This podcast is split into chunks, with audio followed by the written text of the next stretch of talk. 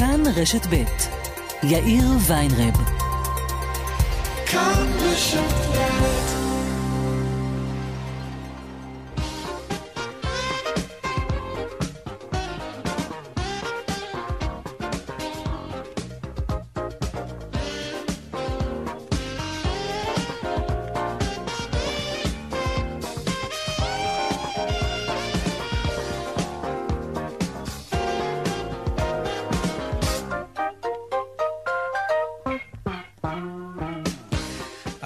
וחמש דקות ועוד ארבעים ושלוש שניות, כאן צבע הכסף ברשת ב', יום ראשון, שלום רב לכם, שבוע טוב. בתחילת השנה זינק הזהב בעשרות אחוזים, הבהלה על הזהב גרסת 2020. הבהלה על הזהב הראשונה הייתה בכלל בסוף המאה ה-19, כשמאה אלף מהגרים אמריקנים נהרו אל נהר היוקון בקנדה, בגלל כמה כתבות בעיתון שסיפרו שיש שם זהב. המהגרים עברו תלאות איומות בדרך לשם, רק מעטים התעשרו. מי שהתעשר מזה היה גם כנראה צ'רלי צ'פלין שעשה על זה סרט, הבעלה לזהב. הסצנה המפורסמת שהוא אוכל את הנעל, כן? זה משם, זה מהסרט הזה. בכל מקרה, היום בלחיצת כפתור קונים זהב. בשוקי הסחורות כאמור זינק ערכה של המתכת הנוצצת הזאת ב-30% בארבעת החודשים האחרונים, וכשיש התנפלות כזאת על הזהב, יש מקום לדאגה. בדרך כלל משקיעים בורחים אליו בבהלה כשמשהו לא טוב קורא לכלכלה. כן, ספרו לנו על זה. כאן צבע הכסף, מעכשיו עד חמש רונן פולק העורך, רונית גור אריה מפיקה היום את צבע הכסף, טכנאי השידור רומן סורקין, הצוות מבאר שבע, אורית שולץ ושמעון דוקרקר, הדואל שלנו כסף כרוכית כאן.org.il, אפשר ליצור איתנו קשר גם בדף הפייסבוק שלנו, כאן ב', אני יאיר ויינרב, אנחנו מיד מתחילים.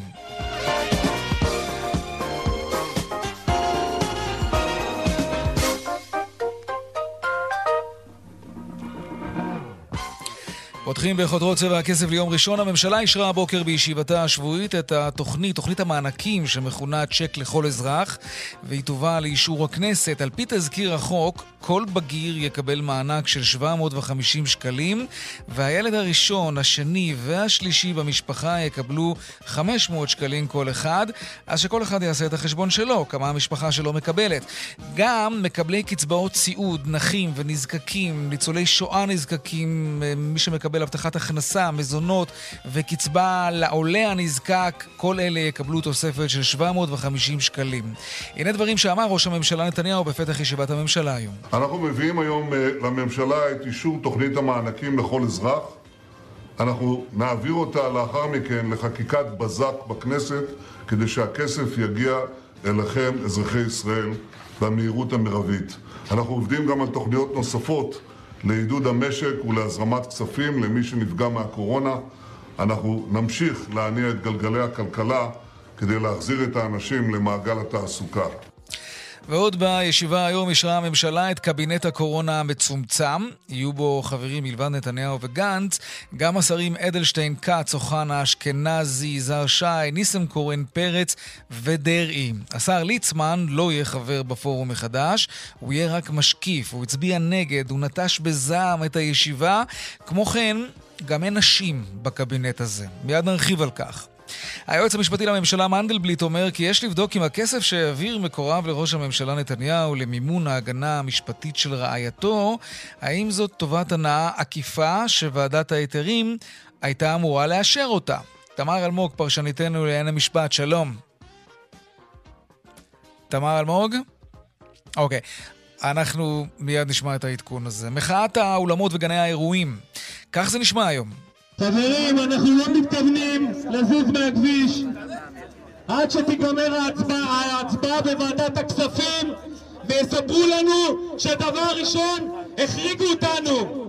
אנחנו היחידים שחמישה חודשים פה לא עובדים, מזגזגים בנו, תסגרו, תפתחו, לא עושים שום מתווה, לא מדברים איתנו על חזרה מול משכן הכנסת הפגינו בבוקר בעלי האולמות וגני האירועים במחאה על מה שהם הגדירו התעלמותה של הממשלה מקריסתו של ענף האירועים. בהפגנה הציבו בעלי האולמות חופות שחורות כאות מחאה על כך שהממשלה לא מציעה להם מתווה פיצויים שיאפשר להם להתקיים ולכסות את ההוצאות הקבועות שלהם.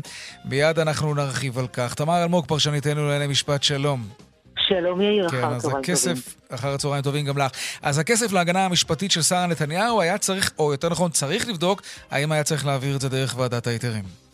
נכון, היועץ המשפטי לממשלה מעדכן היום את בג"ץ אה, במסגרת תשובה לעתירה, שוועדת ההיתרים הייתה צריכה לבדוק, או אם היא בדקה, לנמק, מדוע פשוט אפשרו העברת הכספים ממקורבם של בני הזוג נתניהו לשרה נתניהו. ורק נסביר, במסגרת ועדת ההיתרים היא בחנה סכום של 300 אלף שראש הממשלה קיבל ממקורבו נתן מיליקובסקי. הטענה מטעם נתניהו הייתה ש-90% מהכסף הם בעצם שימשו להגנתה המשפטית של שרה נתניהו. הוועדה קיבלה את הטענה הזאת ולכן לא חייבה אותו להשיב את הכסף. אלא שהיועץ המשפטי לממשלה אומר שטובה כזאת, שתשלום כזה יכול להיות בגדר טובת הנאה אסורה, שהרי שרה ובנימין נתניהו הם משק בית משותף, וגם הוא נהנה מסכום כזה, או מהמתנה הזאת, להוצאותיה המשפטיות, המשפטיות של רעייתו, ועל כן הוא אומר, הוועדה צריכה לבחון את הדברים. הוא לא אומר מה הוועדה צריכה להכריע, אבל הוא אומר, לכל הפחות ברור. צריכה כן. לבחון. תמר אלמוג, פרשניתנו לענייני משפט, תודה רבה לך על העדכון הזה, ועוד לך. בצבע הכסף, אחרי סוף שבוע ראשון מאז ההקלות שבו נסגרו מרכזי הקניות והחנויות. במגזר הערבי אומרים מדובר במכה קשה לענף. ודאי עכשיו, רגע לפני חג הקורבן, רבים מבעלי העסקים במגזר הערבי החליטו להשאיר את העסקים שלהם פתוחים. למרות הסגר. והדיווח משוקי הכספים לקראת סוף השעה. אלה הכותרות, כאן צבע הכסף. אנחנו מיד ממשיכים.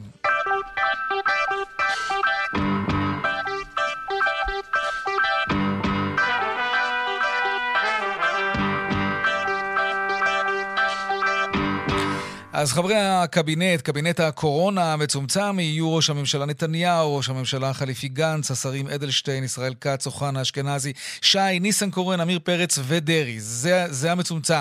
השר ליצמן לא יהיה חבר בפורום מחדש, הוא מאוד כעס. כן, הוא אה, יהיה רק משקיף, וזה לא עבר מבחינתו בשקט. שלום יואב קרקובסקי, ראש התחום הפוליטי שלנו. שלום אה, יאיר, אבל הוא לא היחיד שהתרגז, היו שם גם אחרים, גם מהליכוד וגם מכחול לבן, שמאוד כעסו שמקומם מודר. כן, אבל מ- חשבתי, שר הבריאות. לשעבר, אז בכל זאת, אתה יודע, בחרנו תראה, להדגיש אותו. יש כללים בקבינט, כן. כללים אה, אומרים שראשי כל המפלגות, לדוגמה, יושבים באופן אה, אוטומטי בקבינט המדיני-ביטחוני, אה, מתוקף היותם ראשי מפלגות. גם בקבינט הקורונה, חלק מראשי המפלגות קיבלו את מקומם בשל היותם ראשי מפלגות. אה, ולכן יעקב ליצמן היה בטוח שישמש בתפקיד הזה, יהיה חלק מקבינט הקורונה, ובנוסף אה, להיותו אה, שר, שר הבריאות לשעבר, מי שהתמודד עם הגל הראשון של הקורונה. בינו לבין ראש הממשלה בנימין נתניהו התפתחו חילופי דברים לא פשוטים במהלך הישיבה. ליצמן הודיע, אני מצביע נגד ועזב את הישיבה. יש כאלה שהחליטו מראש לא להגיע. לדוגמה, שר התיירות אסף זמיר, שעומד בראש אחד מה... אה, מהתחומים הפגועים ביותר כתוצאה מהקורונה. כל מערכת אה, המלונאות כמעט אה, חטפה מכה בצורה מאוד משמעותית בשל היעדרם של תיירים, בשל סגירת השמיים. גם מקומו נעדר. יותר מזה, בקבינט הקורונה הוא היה בין הבודדים, יאיר, שהוביל קו מאוד מיליטנטי נגד סגירת המשק למרות העלייה בתחלואה, ואולי משום כך מקומו נעדר מתוך uh, קבינט הקורונה. מי שכן נמצא שם זהו דווקא שר המדע והטכנולוגיה, שאני לא יודע באיזה כובע הוא נמצא שם, האם בתור זה שהמציא לדוגמה את סגר סוף השבוע שבנימין נתניהו מאוד אהב אותו, והסגר הלילי שגם אותו בנימין נתניהו אהב, או בשל העובדה שהוא מקדם באופן אה, מאוד אה, אה, אישי את אה, החיפוש אחר חיסון לקורונה במסגרת היותו שר המדע, הטכנולוגיה והחלל. אז הבחירה באנשים לא לגמרי ברורה ויש כעס מאוד גדול מצד אחד. מצד באנשים, שני, אבל לא בנשים. בוא נדבר על בדיוק, זה גם קצת. זה, כן. גם זה נהדר, גם, גם מספרם של אנשים, ושרת הקליטה אה, פנינה תמנו-שטה, שהייתה חברה בקבינט הקורונה, אה, הוציאה הודעה לפני קצת יותר משעה, שבו היא אומרת שזה שערורייה בעצם, שאין ייצוג נשי אה, בקבינט הקורונה, אבל מצד שני, הצורך לצמצם את מספרם של השרים ברור. אה, אה, כדי להפוך את הקבינט הזה ליעיל יותר. כן, רק הבחירה 51 באנשים- אחוזים מהאוכלוסייה נשים. כן, אוקיי, כן. כן, היה זה- צריך לצמצם, היה צריך לצמצם, כן, אין מה לעשות. זה נכון, אבל, אבל השאלה היא את מי לא אתה. מצמצם ואת מי אתה כן. כולל. כנראה שגם בדבר הזה ראש הממשלה וראש הממשלה החליפי לא באמת מצטיינים, לא בטיפול בקורונה ולא בבחירת האנשים שישבו איתם בקבינט שיפתור אולי סוף סוף את משבר הקורונה, לא אמרנו עוד מילה אחת על תקציב חד-שנתי או דו-שנתי. זה נעשה כנראה במשדרים הבאים. יואב קרקובסקי, ראש התחום הפוליטי, תודה רבה. תודה רבה, יאיר. הזה. שלום, דוקטור רון תומר, נשיא התעשיינים. שלום, שלום. ברכות על המינוי בסוף השבוע. נבחרת לעמוד בראש אה, ארגון הגג החדש של המעסיקים הפרטיים, כך זה נקרא? אה, נשיאות המעסיקים והעסקים, שכוללת בתוכה את התאחדות התעשיינים, לשכות המסחר והתאחדות חקלאי ישראל, בשיתוף עם לשכת רואי חשבון, סך הכל מייצגים מעל לשלושת רבעי מהעסקים והמעסיקים במשק. טוב, זה גוף חזק שמייצג הרבה מאוד uh, מעסיקים וגם מועסקים במידה מסוימת, כן? בהחלט, בהחלט. אה, מדובר, מדובר פה על כמחצית uh, מהמועסקים במשק ומהמגזר הפרטי, כמו שאמרתי, כ-75 אחוז. כי אם אתה לא סופר את המגזר הציבורי, שכמובן איננו חלק מהם. אוקיי, okay, אז עכשיו, כשיש ארגון גג כזה, בעיצומה של מגפת קורונה וההשלכות הכלכליות הדרמטיות של המגפה הזו, מה, מה מקומו של הארגון הזה עכשיו? כן, אני, אני בכלל, אני מאמין גדול בשיתוף פעולה באמת בין הפוליטיקאים לבין המגזר העסקי בהרבה דברים. בסופו של יום הידע לעולם לא נמצא בצד אחד. ואני חושב שאם ישכילו, שמעתם קודם על קבינט הקורונה, כן. ואני בטוח שיש שם פוליטיקאים מאוד מוכשרים, אבל רובם לא באו מהשטח, רובם הגדול מזמן עבר זמן מאז שניהלו עסקים שהתמודדו עם המשברים האלה בעצמם, ואני חושב שאחד הבעיות, כדי לא, שלא מראה להם את התמונה המלאה, ואולי גם גורמת לחלק מההחלטות הלא מדויקות, אם נקרא לזה בזהירות, שהיו לאחרונה, היא חוסר שיתוף המגזר העסקי בתוך כל העניין הזה. Okay. ואני חושב אוקיי. שאם אפשר לקרוא למשהו, זה לשני דברים. אחד, שלדיונים כאלה גם בהתנהלות סגר לא סגר, פתרונות אחרים, ישתפו את העסקים, ישתפו את הידע שיש לנו, ובטח הגיע הזמן לעשות תוכנית כלכלית מקיפה. במלחמות ישראל ובמשברים כלכליים אחרים, קלים יותר מהמשבר המטורף שאנחנו נמצאים בו היום, כמו ב-1900, כמו למשל ב-1984, ב-2003 וכולי, ישבו עם המעסיקים, וישבו וסגרו ביחד מעסיקים, גם עם העובדים, גם עם ההסתדרות העובדים. תגיד, זה לא יסרבל קצת ויאט עוד יותר את התהליכים שגם ככה, לא רק שהם איטיים, כמו שאתה ציינת, גם לעיתים הם שגויים. אז להכניס... כי, כי, כן. כי תראה, מה קורה, תראה מה קורה בסוף. הרי זה בדיוק העניין, כשיוצאים תוכנית לא טובה, ואז אתה מקבל הרבה הערות שמאירות באלף את עיניך, ומתקן אותה כל הזמן, אתה גם מאבד אמינות ואתה מאבד. זמן. אנחנו כמעסיקים, כעסקים, יודעים לעבוד מהר. בעולם העסקי אין לך זמן להססנות, אין לך זמן למשיכת זמן. ההפך, אנחנו יכולים להביא הרבה תכלס לשולחן ולהביא okay. הרבה אוקיי. פתרונות. ואני אגיד לך כמה מהם. כן, כמו מה למשל? למשל, חייב להיות פה מסלול פיצויים מרכזי למשק, לא להתחיל להגיד לעסק עד סכום כזה שנפגע ככה וכולי, כמו שעשו במלחמות ישראל, כל עסק שנפגע מעל 25% מהמחזור יקבל פיצוי כדי לתת לו אופק עסקי, כדי שלא יסגור. תוכניות תעסוקה, להפסיק עם החלת החל"ת, החל"ת היה פתרון ראשוני טוב ומהיר כשהמשבר פרץ, חייבים למצוא דרך אחרת, לא להשאיר את העובדים בבית, לשמור עליהם בעסקים ולדעת לפצות את העסקים אם הם מעסיקים את העובדים כאשר הם לא צריכים אותם. יש פתרונות, העולם עשה את זה. העדפת רכש מקומי. אני אגיד לך, גם היצרנים המקומיים, גם היבואנים, לשכות המסחר, גם החקלאים, כולנו מסכימים שקודם כל הכסף הממשלתי הגדול שנלך עכשיו לפרויקטי תשתית חייב לעבוד לכיוון של רכש מקומי, כי זה יניע את הגלגלה, זה יגדיל את הצריכה הפרטית, זה יתרום אחרי זה למסחר ולשירותים. יש הרבה הצעות, יש הרבה דברים, ואני חושב שאם נשב על שולחן עגול, בדדליין של שבוע, גם עם נציגי עובדים, כי המטרה שלנו גם להגן בסוף על העובדים. המצב שהעובדים נמצאים בחל"ת זה אחד מהדברים שמעכבים את המשק. בן אדם שמרוויח 50 עד 70 okay. אוקיי. אחוז מהשכר כן, פוגע, זה ברור. נשב תוך שבוע, אני מבטיח אתה בעצם לממשלה... מציע, אתה בעצם מציע איזושהי עסקת חבילה כזו, שיהיו שותפים לגמרי. לממשלה והמעסיקים והעובדים.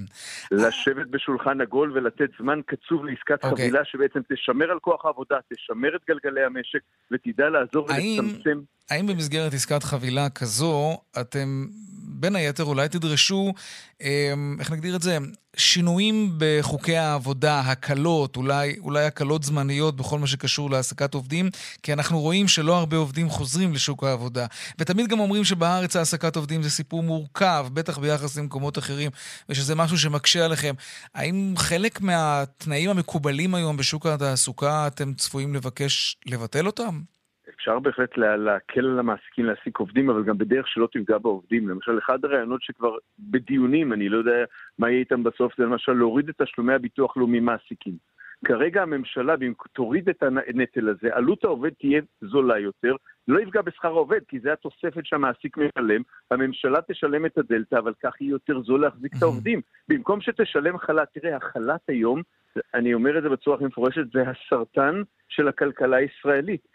אי אפשר, זה כל חודש מדובר על מיליארדי שקלים, והשאלה היא כמה, לעוד כמה זמן הממשלה תוכל לשלם את זה. לעוד הרבה זמן, עד שנה הבאה. אנשים... כן. אה, כן, ומה יקרה אם לא תיגמר הקורונה עד אז? הרי בסוף mm. גם זה ייגמר. אז מה נעבור למדיניות? מה דעתך על הרעיון להוריד את שכר המינימום?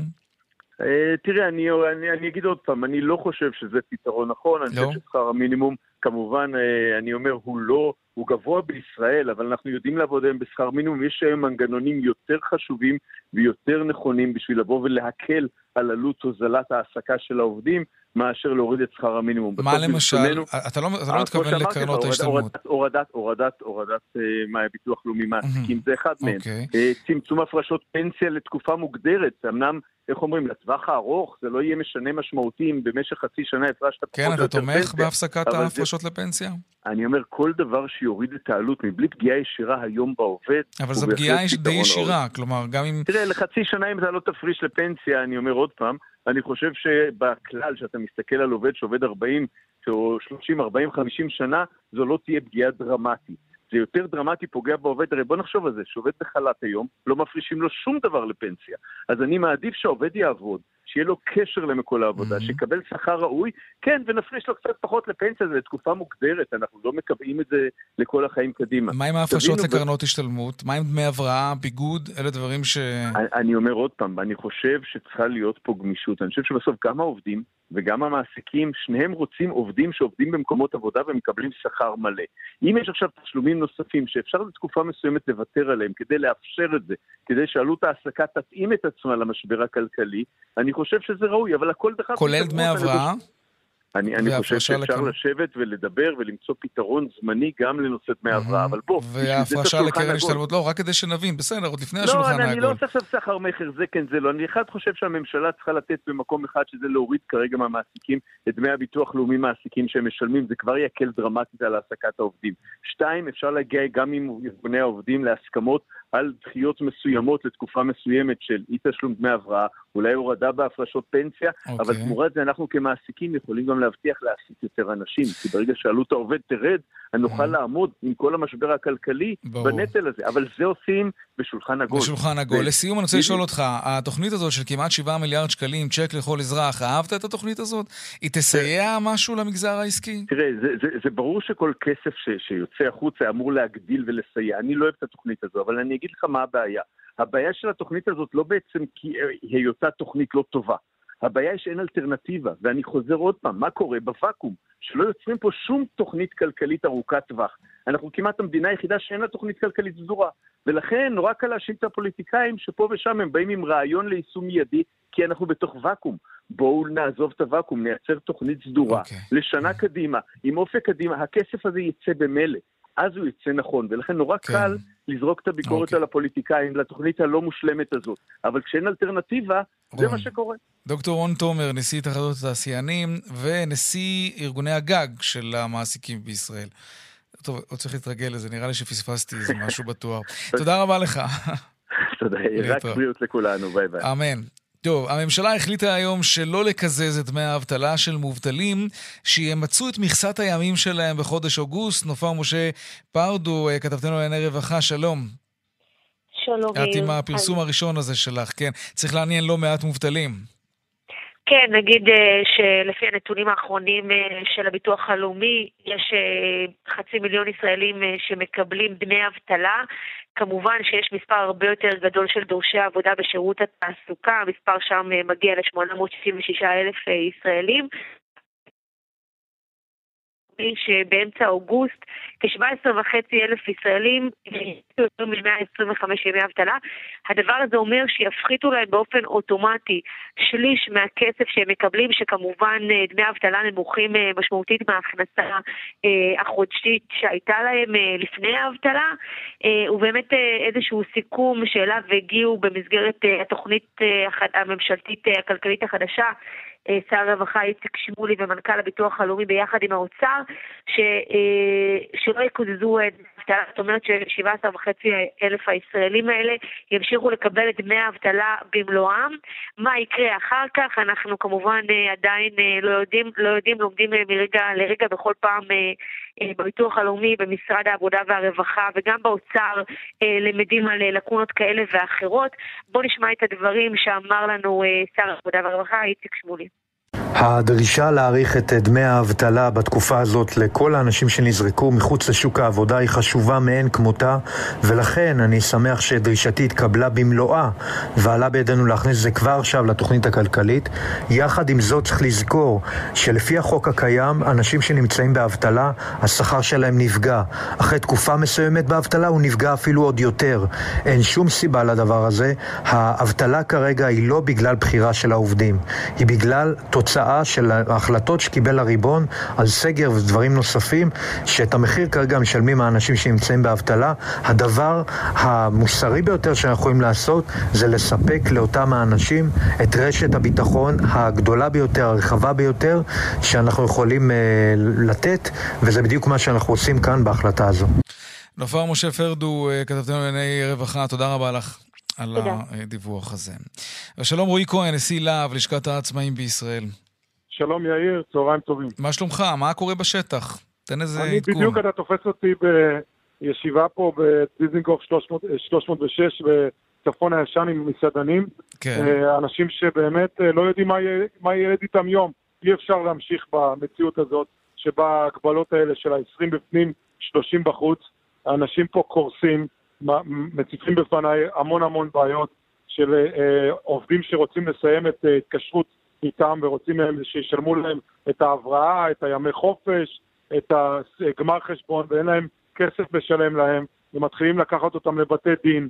תראה, יש פה באמת אה, מצב של כאוס טוטאלי, שאף אחד לא לוקח על זה אחריות. ענף, ענף שלם, שעכשיו אני שומע ועוד ועוד דברים, שלא מטפלים בדברים שלו. אנשים, הקריסה היא של 70% כמעט מההכנסות אל מול 100% מההוצאות, ממשיכים לשלם ארנונה רגיל, ממשיכים אה, לשלם את השכירויות, ממשיכים לשלם את הכל, עובדים שדורשים מהם עכשיו לשלם להם את הגמר חשבון, מאיפה הם יביאו את הכסף? זאת באמת שאלה. היית בהפגנה בימים האחרונים, בהפגנות מול אה, מעון לא, ראש הממשלה? לא, הייתי, ב... לא? לא הייתי בהפגנה, כי אני חושב שאנחנו צריכים אה, באמת שההפגנות יהיו אך ורק בתחום של העצמאים. לצערי, לקחו את זה גם לכיוונים אחרים. לכיוונים פוליטיים. אנחנו לא באנו... רגע, רק כדי שאני אבין, בכוונה לא הלכת להפגנות האלה בבלפור? לא, זה בכוונה, אני ראיתי מי הקהל שהולך להשתתף שם. מי הקהל שהולך להשתתף שם? איזה ארגונים, ארגונים נוספים שבצורה כזאת או אחרת לא משקפים את מה שהעצמאים רוצים. העצמאים דורשים מהממשלה לקחת אחריות עליהם, לטפל בנושאים שלהם. הם לא באו כרגע לעשות אה, שום, אה, לא להתעסק עם עומד בראש הממשלה מישהו שיש לו כתב אישום או לא כתב אישום, או להחליף את השלטון, אה, או בצורה כזאת אחרת. כלומר, הדרישות האלה שקוראות לנתניהו להתפטר, אתה אומר, זה, זה, זה, זה לא הולך יחד עם, ה, עם הדרישה שלכם לתוכנית כלכלית טובה יותר לחלק מהמגזר. לא לערבב פוליטיקה עם כלכלה, זה מה שאתה אומר. ממש ככה, אני, אנחנו רוצים בסופו של דבר, זה ראש הממשלה שנבחר, אגב, נכנס איתו ביחד ראש ממשלה חליפי, שגם נושא באחריות וגם איתו נפגשתי. אנחנו, הדרישה שלנו שהממשלה תיקח אחריות, תטפל בתחום העצמאים, ולייצר פה הפגנות, ההפגנה היא אמצעי, היא לא המטרה. המטרה שלנו בסופו של דבר היא לשנות את היחס כלפי העצמאים והעסקים ולהביא להם תשובות. ואם בסופו של דבר כל מה שיוצא מההפגנות בצורה כזאת או אחרת, איזושהי דרישה לפיטורים, להחלפה, לכל זה, אז okay. אוקיי. תשמע, הכל טוב ויפה, אני מכבד את האנשים האלה, זה האידיאולוגיה שלהם, אבל כרגע אנחנו העצמאים צריכים לדאוג לעצמנו וצריכים לדאוג שהממשלה תיקח עלינו אחריות. תגיד, אז רגע, מה יהיה, אז אתה אומר, צריכות להיות הפגנות שהן ייעודיות לנושא הזה. אתם נכון. מפגינים, או שאתם עסוקים בפגישות בשלב הזה, או שאתם מוותרים לא, בכלל כרגע, על כלי ההפגנה? כרגע ההפגנה, נמצא, ההפגנות נמצאות עוד באמת ככלי שבו אנחנו בסופו של דבר נשתמש בו כדי להגיע למטרה. Mm. וברגעים אלה אנחנו יושבים לחשוב איך לקחת את ההפגנה ולייחד אותה אך ורק לתחום העצמאים, כי זו המטרה כרגע. אנחנו שמנו לעצמנו אה, אה, כרגע אה, מטרה להפוך את ההפגנה להפגנה אך ורק של עצמאים, אך ורק של אלה שנפגעו ונפלו בין הכיסאות, אך ורק של אלה שצריכים לתת להם פתרונות. כמו אלה שהפסידו ב-2018 ורוצים לפני 2019, כמו עסקים חדשים. אתה יודע, אבל אתה ש... לא תוכל לעמוד, אתה יודע, איפה שלא תבחרו נכון? להיות בו ולבדוק, סליחה, אתה, נכון, למה אני, אתה אבל... מגיע להפגנה? אני לא... הדגלים לא, השחורים נכון. יגיעו לכל מקום שגם אתם כן, תגיעו אליהם. קודם כל, לכן אמרתי, אני מכבד כל אחד באידיאולוגיה שלו, וכל אחד אנחנו לא יכולים למנוע, אבל אני יכול לשלוט במסרים שאני רוצה להעביר, ואני יכול לשלוט בארגונים אבל יש לא מעט מסרים כלכליים, גם בהפגנות הסוערות בבלפור, ראינו הרבה מאוד אנשים שבאו כן. למחות כי העסק שלהם קרס, כי דמי האבטלה שלהם לא מספיקים כדי לחיות. אה, אתה יודע, אה, זה מין ערב רב של מחאות, ויכול מאוד להיות שאולי אתם מפספסים... במילה שלך, יאיר, שאמרת ערב רב של מחאות, אז הפסדנו מלכתחילה. אם אנחנו לא שמים את זה שאנחנו רוצים דמי אבטלה לעצמאים מחר, שזה יכל לפתור כרגע את כל אלה שנפלו בין הכיסאות, והיינו כן. שמים פוקוס רק על זה. ברגע שאתה אומר את המילה ערב רב, בזה הפסדנו. אתה לא מרגיש, אני מנסה להבין, אולי אתה לא אומר את זה באופן מפורש, אני אנסה לחלט את זה בכל זאת ממך. יכול להיות שגורמים פוליטיים השתלטו על המחאה הזאת? זה בעצם מה שאתה אומר? אני אומר שמסרים פוליטיים ורעיונות פוליטיים... עזוב. מסרים פוליטיים, האם גורמים פוליטיים כן, לדעתך לא השתלטו על המחאה? הם לא יכולים לחדור אליי בכוח. אנחנו לא נתנו לאף פוליטיקאי לדבר בהפגנות שלנו. אנחנו שמרנו על, ה, על הריחוק מהפוליטיקה, mm-hmm. כי בסופו של דבר העצמאי, אתה לא יודע אם הוא ימני או, שמאל, אה, או בשמאל. אתה יודע שהוא צריך דבר אחד, הוא צריך פיצוי, והוא צריך אה, אה, לחיות.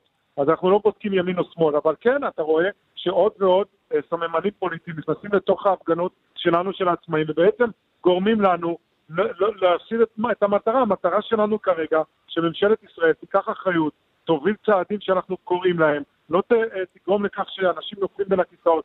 תגיד לי, יאיר, למה אנחנו צריכים לקבל 7,500 וצריכים לקבל 10,500? למה אנחנו אחת לחודשיים באמצע כל חודש? למה אנשים כרגע מעל 60% לא יקבלו פטור מארנונה? אלה שאלות שאנחנו צריכים לשאול. אתה יודע, שבוע שעבר סיפרת לנו, רועי, שבגלל שהבעת מחאה, החרימו נכון. אותך, לא הזמינו אותך יותר לישיבות במשרד האוצר ועם גורמים אחרים. לא במשרד האוצר, במשרד ראש הממשלה. במשרד ראש הממשלה, נכון, סליחה. כן, כן. משהו השתנה מאז?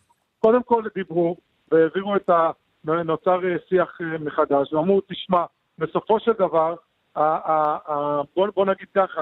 לא, אני, לא אני, מח, אני מתחיל לחשוב שאני מחבר את זה פשוט ל, לעובדה שאתה לא רוצה להשתתף בהפגנות הגדולות, כי הן הפגנות פוליטיות. יכול להיות שאתה חושש להגיע להפגנות האלה, כי אז לא ידברו איתך במשרד ראש הממשלה? מה פתאום, אני, אני ממשיך להגיד את הביקורת, ואני אגיד אותה בכל מקום, ואף אחד לא יסתום את הפה, ואני לא אתן שיהיה פה משטרת מחשבות, ובגלל שאני ממשיך גם להגיד את הביקורת, עובדה שהביקורת על, ה, על הנושא של המענקים לכלל האזרחים, כן. היום ראית שהובילו שינוי, ובאמת הבינו שלא צריך לתת לאנשים שיש להם הרבה, אלא לתת לאלה שיש להם מעט. אבל שוב פעם אני אומר, אני לא רוצה לקחת חלק בתהליך שבו בסופו של דבר. הדרישות שלנו מתערבבות עם דרישות אחרות. תגיד לי, יש ראש ממשלה, גנץ אה, אה, ראש ממשלה חליפי, הם הסכימו שיש ראש ממשלה שמכהן תחת כתב אישום. עכשיו העצמאי מעניין אותו כתב אישום או לא כתב אישום, מעניין אותו שמחר בבוקר אין לו אוכל לילדים שלו. ואם אני מערבב את זה ואת זה, אז אני מונע ממנו לקבל את המשמעות. אני מבין מה אתה אומר. כן. למאבק שלו. אתה צודק. זה מושך תשומת לב כנראה יותר מדי חזקה לעומת המצוקות האמיתיות, היומיומיות. תגיד, התוכנית הזאת של הכמעט 7 מיליארד שקלים שמחלקים עכשיו לכל אזרח, מה שמכונה צ'ק לכל אזרח, זה יכול להניע קצת את הכלכלה ברבדים האלה של העצמאים, של בתי העסק הקטנים? קודם כל, זה יכול להניע כי זה יהיה כסף שיגיע למשק. אבל אני אמרתי שעדיין יש 150 אלף עצמאים שקיבלו עד 2,000 שקלים. קודם כל תדאג לתת להם ולא לאלה שמרוויחים 30 ועדיין עובדים.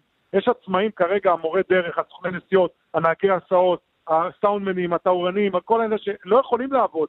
קודם כל תדאג איך לתת להם מחיה באמת אמיתית שהם יוכלו לפרנס את המשפחה שלהם. ולכן הייתה ביקורת, והיא ביקורת עניינית ולגיטימית, שבאה ואומרת, okay. אוקיי. שימו את הכסף איפה שצריך. לא רואי. אנשים שיקחו את הכסף לחסוך אותו. אנחנו רוצים שהכסף הזה יגיע בסופו ברור. של דבר לצריכה. רועי כהן, נשיא להב, תודה רבה לך על השיחה הזאת. תודה רבה. דיווחי תנועה עכשיו.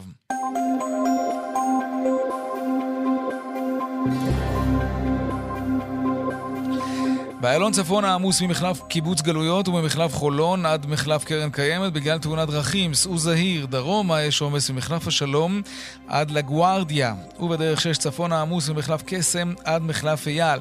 דיווחים נוספים בכאן מוקד התנועה, כוכבי 9550 ובאתר שלנו, אתר התאגיד אתר כאן. הפסקת פרסומות קצרצרה, ומיד אנחנו חוזרים עם עוד צבע הכסף. ארבע ושלושים ושמונה דקות, תמר אלמוג פרשניתנו, שלום, שוב שלום. שלום שוב, יאיר. מקורבי קודם... ראש הממשלה כן. לא נשארים חייבים ליועץ המשפטי לממשלה, אחרי שאמר שיש לבדוק את התרומות שקיבלה משפחת נתניהו כדי לממן את ההגנה המשפטית של שרה נתניהו. נכון, תקציר הפרק הקודם שרק לפני חצי שעה כן. דיווחנו עליו היועץ המשפטי לממשלה, אומר שהעובדה שמקורבו של נתניהו העביר יותר מרבע מיליון דולר לרעיית ראש הממשלה להגנתו המשפטית, יכולה, להגנתה המשפטית יכולה להיות טובת הנאה גם לראש הממשלה. כי זה משק בית משותף, הוא אומר לו, אני מכריע, אלה ועדת ההיתרים, ואומר, הוועדה צריכה לבדוק את זה, זה הכל. עכשיו תגובה, כמו שאמרת, ממקורבי ראש הממשלה, חריפה מאוד. Mm-hmm. היועץ המשפטי לממשלה, הם אומרים, איבד כל רסן, הוא החליט להפיל את ראש הממשלה בכל מחיר, דוהר לעברו כמו רכבת חסרת שליטה שאיבדה את הבלמים. התשובה שלו היא עוד הוכחה לרדיפה ותפירת תיקים. הניסיון להפוך את החלטת ועדת ההיתרים חושף את כוונתו האמיתית לפעול להחלפת ראש הממשלה, החלטותיו רצופות אה, סתירות, אה, ככל שיש לנו זמן התגובה עוד ארוכה, ובעצם בשורה התחתונה אומרת, הרי מנדלבליט שלח את ראש הממשלה לוועדת ההיתרים, אז אחרי זה סירבו, אחרי זה הוא שולל את המימון שהיא נותנת.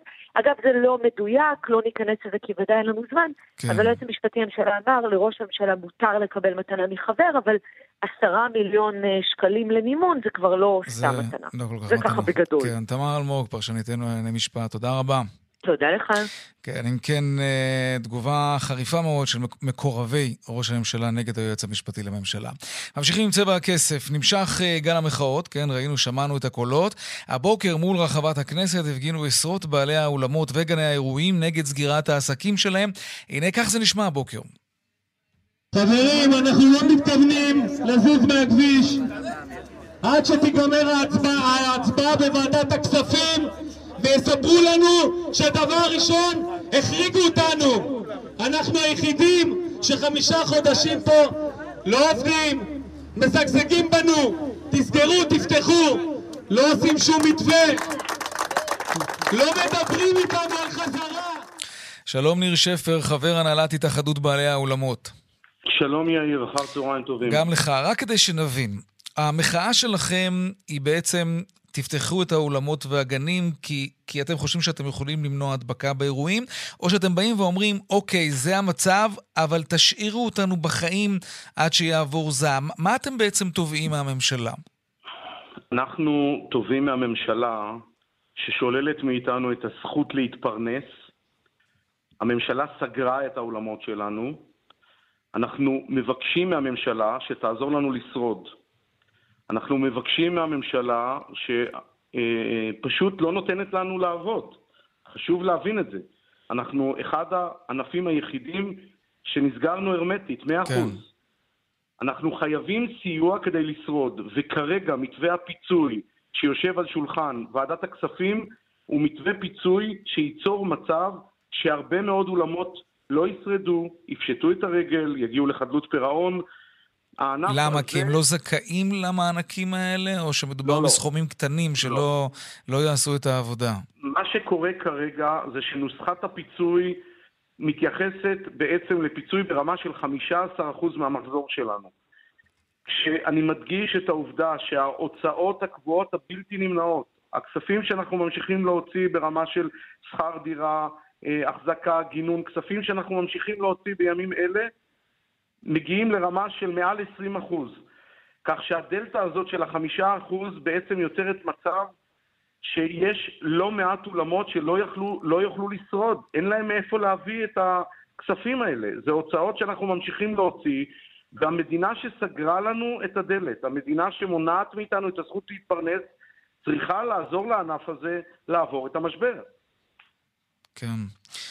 זה באמת, אה, יש פה איזשהו סוג של מלכוד, כי מצד אחד, מבחינה בריאותית, אולי אתם מצליחים להבין למה לא נותנים לכם לעבוד, אבל מבחינה כלכלית, אף אחד לא נותן לכם איזשהו פתרון.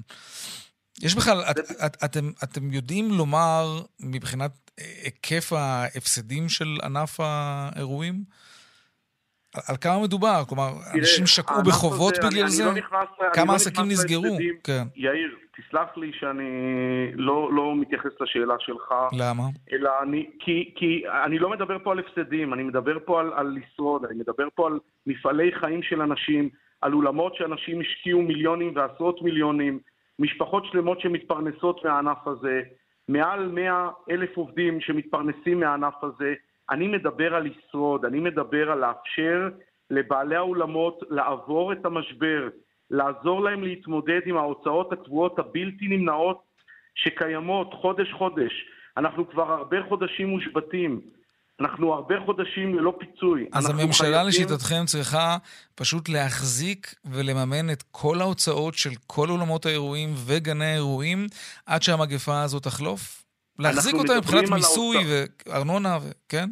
יאיר, אנחנו מדברים, לא, לא, אין פה מיסוי, אנחנו מדברים על ההוצאות הקבועות, הבלתי נמנעות שיש לנו ברמה של אה, שכר דירה, ברמה של החזקה, יש לנו גינות שאנחנו כן. צריכים להשקות. על כמה כסף מדובר?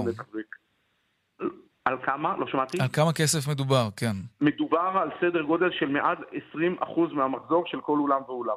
לא, אם אתה אומר לממשלה, אנחנו צריכים סכום כזה כדי לאפשר לכל בעלי האולמות וגני האירועים משתנה, להתקיים זה... באפס מס, כמובן, כי אין ברירה. אה, לא, על כמה כסף מדובר? אין פה שאלה של מס, כי אנחנו לא מדברים על... לא, לא, מס, מס, לא מס. כלומר, אה, להחזיק היום כן. אולם וגן אירועים... כשאתם באים לממשלה ואתם אומרים, אנחנו צריכים כך וכך כסף, על כמה כסף מדובר? יאיר, זה משתנה מאולם לאולם. יש אולמות קטנים שבנויים לארח 100 אנשים, ויש אולמות גדולים שבנויים לארח... ברור, אבל אני מניח שאתם בהתאחדות בעלי האולמות מדובר, יודעים לכמת מדובר, על כמה מדובר, כן. מדובר ברמה אה, הדו-חודשית, כי בעצם הפיצוי בנוי כן. אה, באופן אוקיי. דו-חודשי, אה, ברמה של עשרות מיליונים mm-hmm. של שקלים לכל הענף. לכל הענף.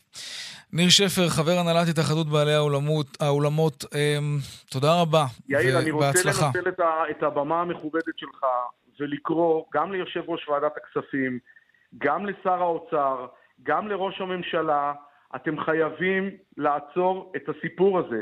אתם חייבים לתת לאולמות האירועים הנשמה, אתם חייבים לתת לאולמות האירועים לשרוד.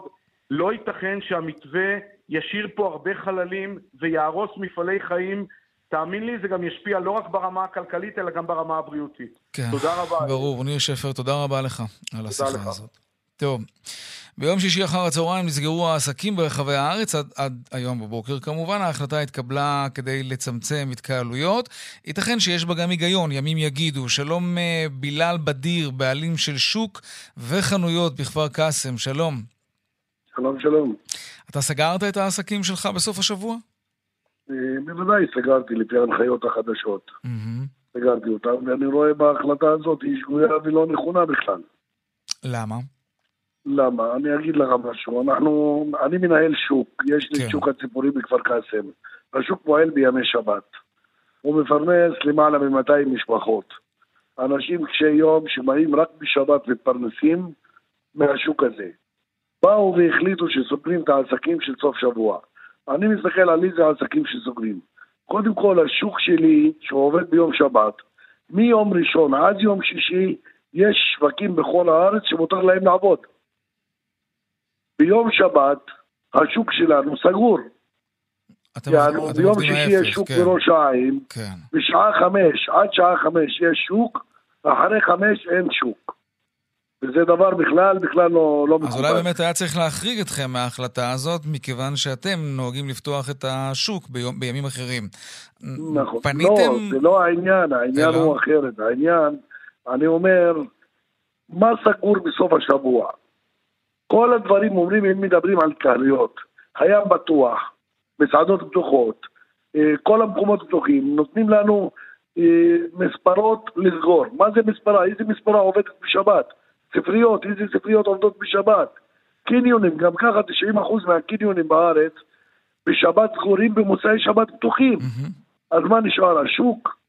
שוק זה פגע בי אישית כפרנסה ועוד 200 כן. משפחות שמתפרנסות מזה. כולם סגרו שהיו כאלה שאמרו... עכשיו, מה לא שקורה, הפכו עסק כן. חוקי, עסק שעובד חוקי. הלו אני אצלי בעסק, זה עסק, מתחם, נכון שהוא מתחם בטוח, אבל הוא מתחם סגור. כן. יש לי שם, אני מחזיק חברות אבטחה, מחזיק שוטרים בשכר, מחזיק סדרנים.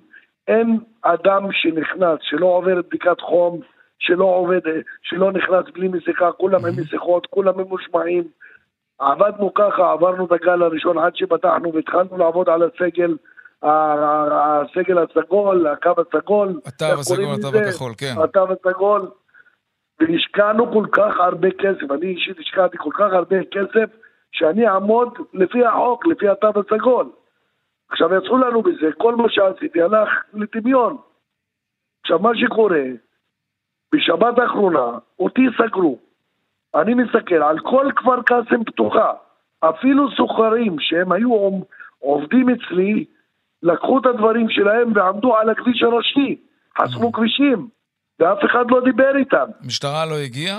משטרה לא הגיעה, רשות מקומית לא הגיעה, אף אחד לא הגיע. אני, יש לי סרטונים שכל הדוכנים שלי, שהיו תחת פיקוח, החוצה, כן.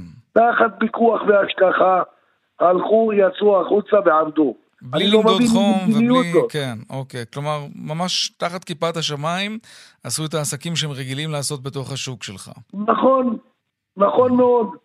עכשיו, אני אומר, אם מפחדים מהמחלה הזאת וכל הדברים האלה, ואני בצדק, ואני גם שומר, אז בואו חבר'ה, רוצים לקבור את הבעיה, אי אפשר לתת לחלק לחיות וחלק אחר לא לחיות. או שאתם okay. אוקיי. סוגרים, תגידו, מראשון לשמיני עד השלושים לתשיעי סוגרים את כל המדינה הרמטית. מצידי שכולם ישבו בבית, יחיו, okay. יאכלו לחם ושמן וזעתר. אף אחד לא ימות מזה, ונגמור עם כל המחלה. או שייתנו לכולם לעבוד ובואו נתמודד עם המחלה הזאת. וכל אחד ישמור על עצמו. כן. וחג הקורבן ממש עוד מעט, יש לזה כמובן... ועכשיו יש לנו חג הקורבן. חג הקורבן נופל ביום שישי. ביום שישי אנשים רוצים לעשות קניות, רוצים לצאת, לבלות, לעשות. אוקיי, גני חיות פתוחים, מסעדות פתוחים, כל המקומות של הבילוי פתוחים. אז מה נשאר? עכשיו, אני לא רוצה להשתמע כי חס וחלילה כגזען או כמשהו. אני מסתכל על כל השווקים בארץ, השווקים שנקרא שוק קומעני. שוק קומעני שזה שוק נייד כל יום בעיר אחרת. מיום ראשון עד יום שישי, כל השווקים בארץ במגזר היהודי. כולם בלי יוצא מן הכלל. יש שמונה שווקים בסוף השבוע שהם במגזר הערבי. אני בעיניי רואה בהחלטה הזאת איזה מין דבר שהוא מבדיל בין אוכלוסייה לאוכלוסייה. כן, עד כדי וזה כך. וזה דבר שאני באמת, כאזרח, תושב המדינה, שנאמן למדינה, משלם מיסים ועובד יום-יום ורוצה לפרנס את המשפחה שלי בכבוד, אני רואה שיש פה אפליה מאוד רצינית. כן, ואתה חושב שהיא מכוונת, לא עולה על דעתך שאולי פשוט נפלתם בין הכיסאות, וזה לא בסדר כמובן, אבל עכשיו, אומר שזאת החלטה שמכוונת נגד המגזר הערבי, זו קצת הגזמה, לא? בלעד. אני, אני רואה בזה, בוא נגיד קצת הגזמה, אבל אם אני מנתח את הדברים לגופו של עניין, אני בודק. התחלתי לבדוק גם עם בעלי שווקים. מצאתי שבכל הארץ, מדרום עד צפון, יש שמונה שווקים עובדים במגזר הערבי, אך ורק במגזר הערבי, לא במקום אחר. ושאר השווקים, יום ראשון אני אספור לך כל השווקים.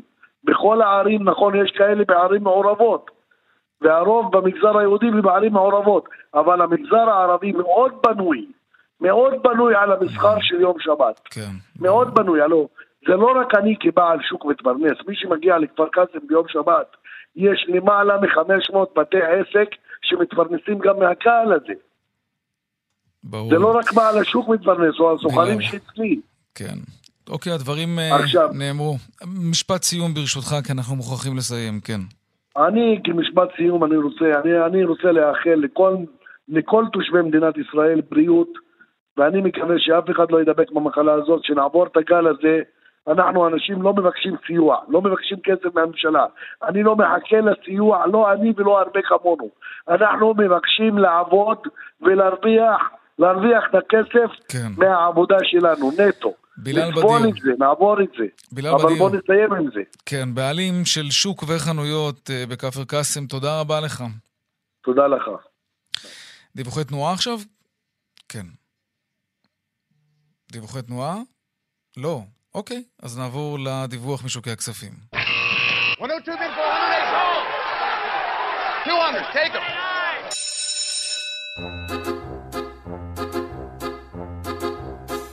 שלום רונן מנחם, כלכלן ראשי מזרחי טפחות. שלום יאיר. כן, ספר לנו איך נפתח שבוע המסחר. נפתח היום יום אדום בבורסה, לא קל להתמודד עם ירידות בשוקי חו"ל, עם מתיחות בין סין לארה"ב, העלייה בתחלואה בארץ ובעולם, המתיחות בצפון, העימותים בתוך הממשלה על רקע התקציב וגל המחאות, כל זה משפיע על השווקים ולא רק היום. מדד תל אביב 125 ירד היום אחוז אחד ב-15 מאיות. היחיד שבעט היום לטובה זה ענף הנפט והגז, שעלה 2 אחוזים ו-7 עשיריות, מסוימת דלק קידוחים שעלתה מעל 14 אחוזים, וגם את מניית רמי לוי שעלתה אחוז אחד ותשע עשיריות על רקע ניהול משא ומתן לרכישת חברת דלק ישראל. אבל לשאר הענפים בלטו בירידות, במיוחד מדדי טלטק ועילית וביומד. בשוק אגרות החוב הייתה היום מגמה מעורבת, מדד טלבון שקלי איבד כמאית האחוז, ובשוק המטח ביום שישי שער השקל נקבע בדיוק על שלושה שקלים ב-42 אגורות. ערב טוב. רונן מנחם, תודה רבה לך על העדכון הזה משוקי הכספים. קצת דיווחי תנועה לפני סוף התוכנית. באיילון צפון העמוס ממחלף קיבוץ גלויות עד מחלף חולון. אמ, סליחה, מקיבוץ גלויות וממחלף חולון עד מחלף קק"ל, בגלל תאונת דרכים, דרומה ממחלף השלום עד לגוארדיה, בגאה דרומה עמוס ממחלף עם המושבות עד מסובים וצפונה ממחלף השבעה עד מסובים, ובדרך שש צפונה עמוס ממחלף קסם עד מחלף אייל, ובהמשך ממחלף האינטוט עד יוקנעם.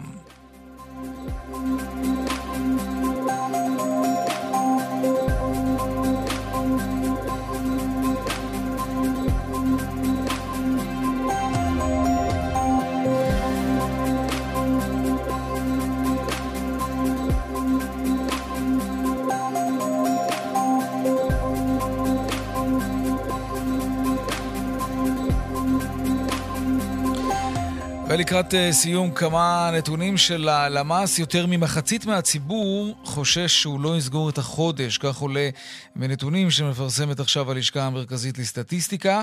42% מבני 21 אה, ומעלה חשים לחץ וחרדה, ו-55% חוששים שהם לא יכסו את ההוצאות החודשיות שלהם. כחמישית מהנשאלים הודו שהם צמצמו את צריכת המזון השבועית שלהם. משבר קורונה.